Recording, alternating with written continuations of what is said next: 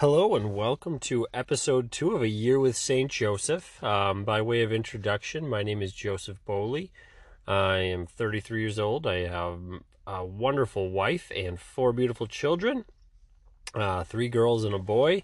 Uh, and I've, uh, you know, been thinking and praying about doing this podcast or something like this for uh, quite a while now, and uh, finally felt led to do it uh, when Pope Francis dedicated this year, year of 2021, to St. Joseph, and I thought this would be the good opportunity to do that. So I uh, will be posting one of these podcasts every month uh, for the rest of the year. So uh, hopefully you will enjoy this and tune in next time. So um, last month, uh, at the end of January, I posted a podcast. We talked about um, kind of connecting uh, St. Joseph um, to Joseph of, in the Old Testament, um, and just kind of talked about like my own take on on Joseph's sort of personality.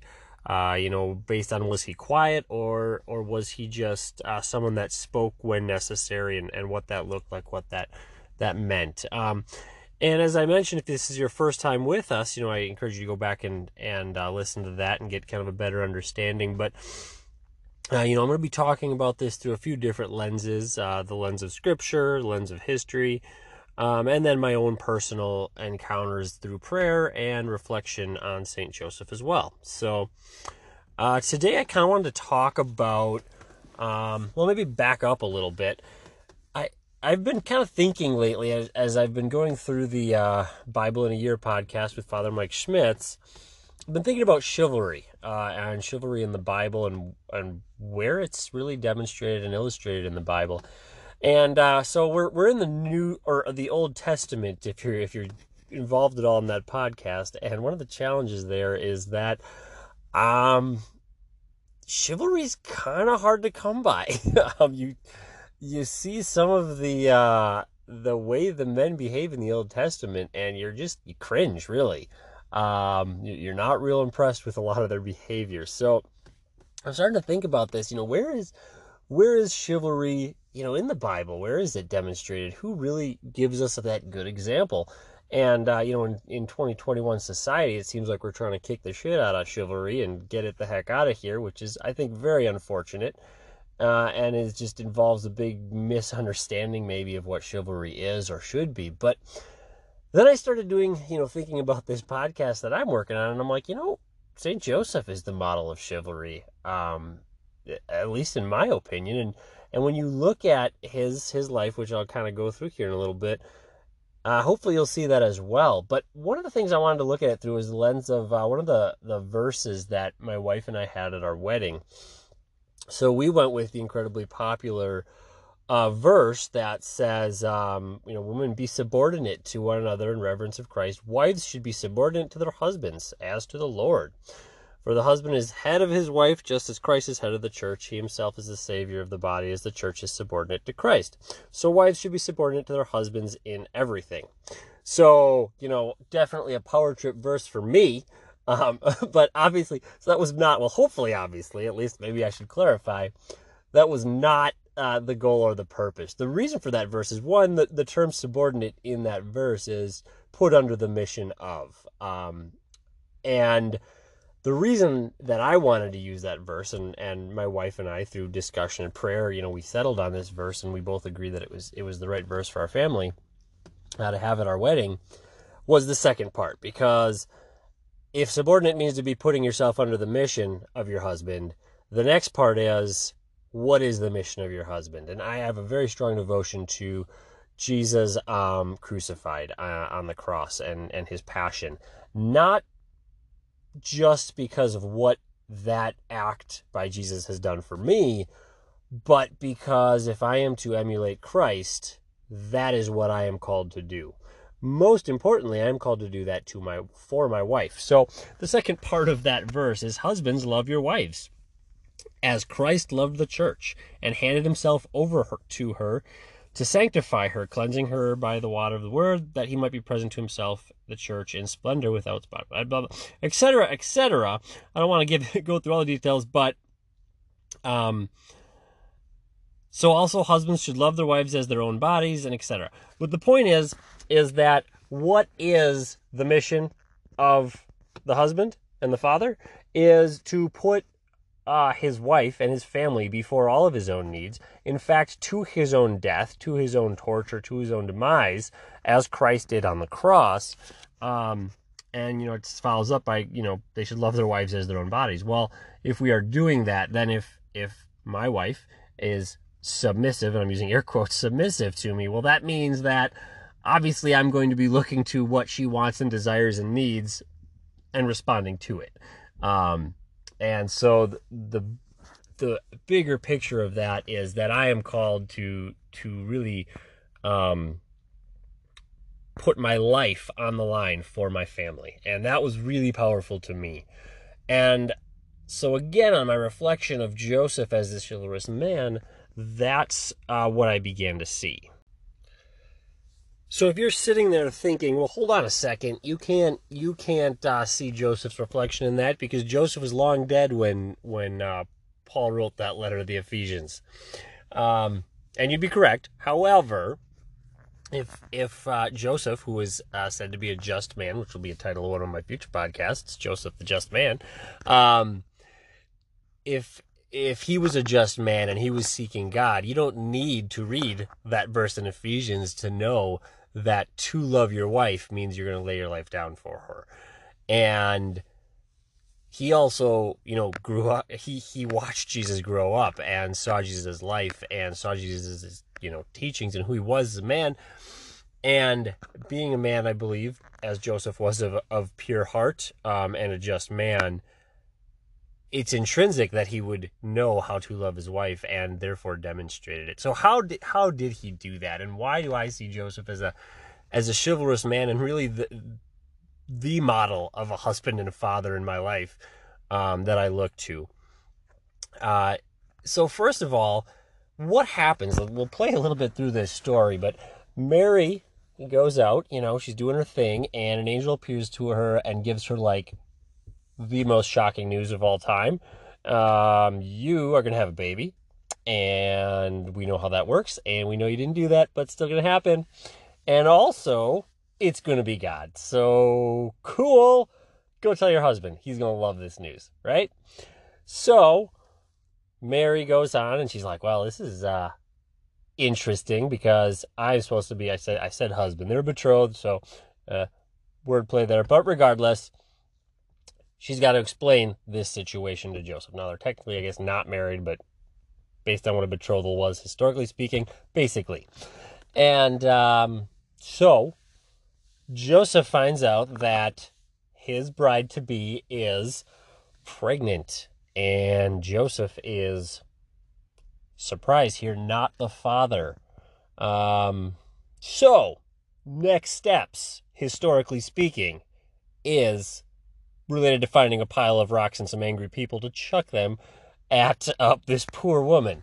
So, fortunately, Joseph was was a uh, again a just man, um, and he's like, well, okay, I'm I'm imagining now if I'm in Joseph's shoes here, uh, pretty upset, pretty hurt, pretty confused. Um, the person that I love, that I want to spend the rest of my life with, has just told me that she is pregnant with God and uh, that's troubling on a few different levels. Um, and so, it, it, when I think of of myself and my selfish nature, back to when I was single, if I had a a uh, significant other that had cheated on me, I would not have the best of intentions for that person. um, I, I uh, remember a friend of mine uh, who told me that she was upset with a ex boyfriend and she wanted him tied down and birdseed poured on his eyes. Um, and having birds uh, then attack his eyes. So, you know, those are some of the things that uh, people in relationships feel like when they are wronged by their significant other. So you can imagine Joseph has some of this this strife and this frustration and, and anger. And um, so now it's his right to basically have Mary killed. Um, now, wrong, obviously, bad, shouldn't be the way of things. Um, but at that time it was. And so Joseph again realizes, you know what? I don't I don't want to do that to Mary. I'm very confused. I'm frustrated. I don't know what's going on, but that is not what I'm going to have happen to to this person who I who I still love, but I'm I'm very confused. So, to protect her, I will secretly divorce her. Um, and, and for purpose of the conversation, I'm going to secretly basically call off the wedding. And that way, she hasn't been unfaithful. She hasn't cheated on me. I'll make it look like, you know what, we were apart, and then this happened. And uh, so, therefore, we will not accuse her of cheating or being um, unfaithful, and it will spare her life, um, and and even offer her some dignity. So, is you know, again, stoning your wife not not a thing that ever should have been allowed or should be allowed, um, but to the point, Joseph chooses a selfless act to say, I'm going to call this marriage off in secret, not publicly, so that people don't know when it happened, they don't know the timeline, and they now have prote- he's protected Mary and given her some of her dignity. Now, granted, she never lost her dignity, granted, but but Joseph doesn't know this. Um, now, I will clarify. There are some other theories around this. Some people, some people, and I've read that they have said that Joseph believed her immediately um, but didn't think he should be the father. And that was why he chose to divorce her in secret, was because he didn't think he should be the one raising the Son of God. Um, but he did fully believe Mary. Now, I guess in my, again, broken state as a human, um, as Joseph was as well, but uh, I, I find that difficult to believe. But it's, I mean, I guess it's possible when I think about different. So there's there's people I've known growing up that have been very, very, very holy. They have really demonstrated Christ in their day to day lives, um, both males and females, to the point where if, if any of them had uh, either fathered a child or, or become pregnant out of wedlock, it would have been jaw dropping, very shocking. So I guess uh, if uh, I would still not think they carried the Messiah if they told me that, but um, but it would be very shocking. Now, none of those people were born without original sin like Mother Mary was. None of those people were sinless like Mother Mary was. So I've never seen anybody as pure and as holy as Mother Mary in person. So maybe, perhaps there'd be a way that she would be so pure, so holy that you would look at her and go, you know what? Yes, there's no reason to think that she's lying to me because you've been able to be around this person that has has um, demonstrated basically pure holiness almost. So so I guess that could be feasible. I just personally can't comprehend it. So, um, so again, step one, that that's where Joseph again he he chooses to out himself, just take himself out of the picture to to spare Mary. Um, now he goes to bed because what are you going to do after that? You're pretty depressed. You you, you grab a whatever they drank, alcoholic back then, I would hope, um, a lot of it, and then pass out. And uh, that's not in the Bible, just in case you're wondering. It doesn't say Joseph got hammered, drunk, and fell asleep. But that's what I would have done. And he uh, has a dream.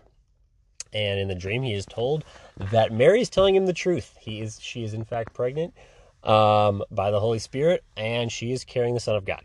And he is supposed to marry her and become the father, the foster father of the Son of God. So, wow, uh, there's there's a, a, a bunch to take in so we'll probably touch on this again another podcast on on sort of Joseph's obedience, but he goes in and he he's decides that he's going to then move forward. He's not going to divorce Mary. He's going to marry her. Now, that's awesome, you know, right? Now he's he knows that okay, wow, she is. Actually, I probably need to apologize to her because I didn't believe her.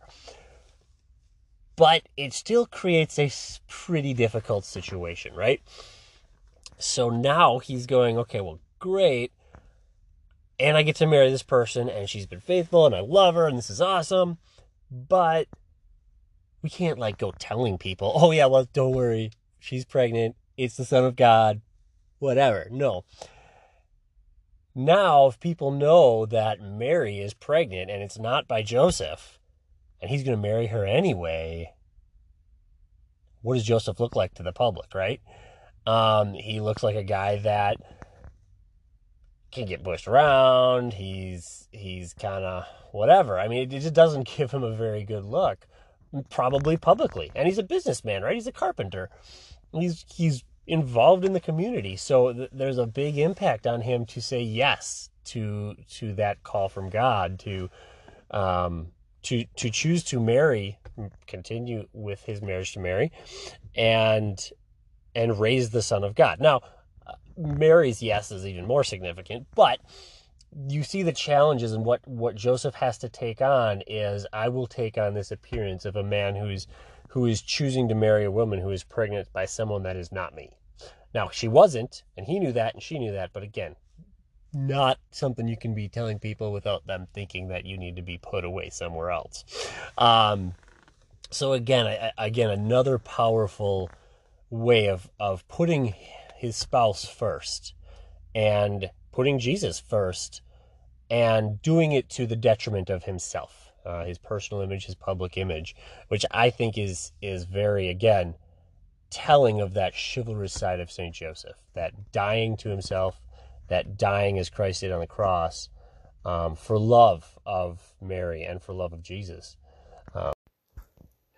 So that's you know that sets a good example. Uh, that's a way that Joseph sets a good example to me of what it means to be uh, a husband and a father, uh, and really inspires me to to love my wife um, like Christ loves the church, and I, I do want to make a couple of things clear uh, as far as chivalry is concerned. You know, chivalry isn't about doing something for uh, your wife or your spouse if you're a guy um, because they need you to or they're incapable of it themselves.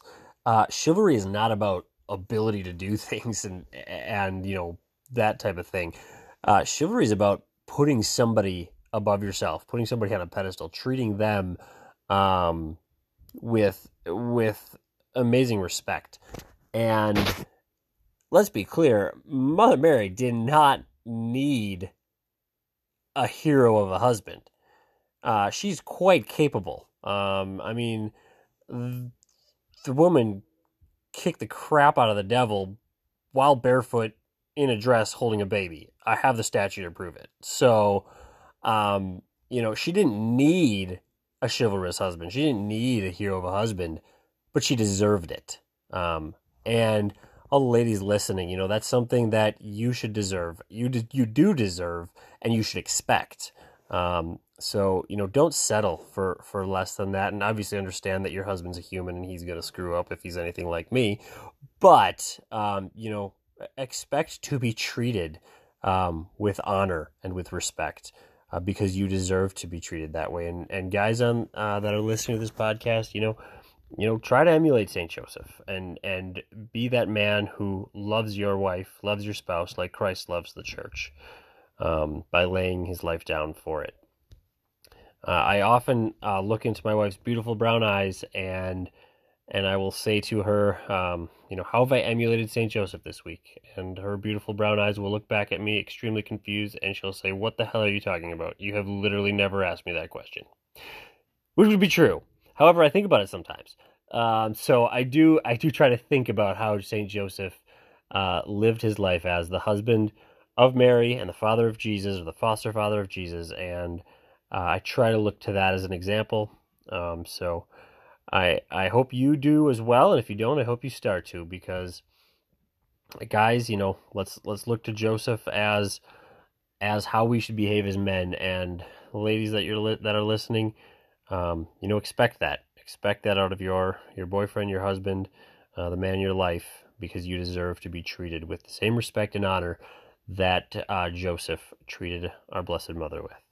So thank you guys all for listening. Uh, have a great Lent, depending on when you started listening to this. But uh, uh, as of right now, it is currently Fat Tuesday. Um, so many of you may be signing off uh, for uh, off of social media for a Lenten penance. So feel free to private message me if you'd like me to make sure to keep you in the loop for the podcast that will happen in March during Lent.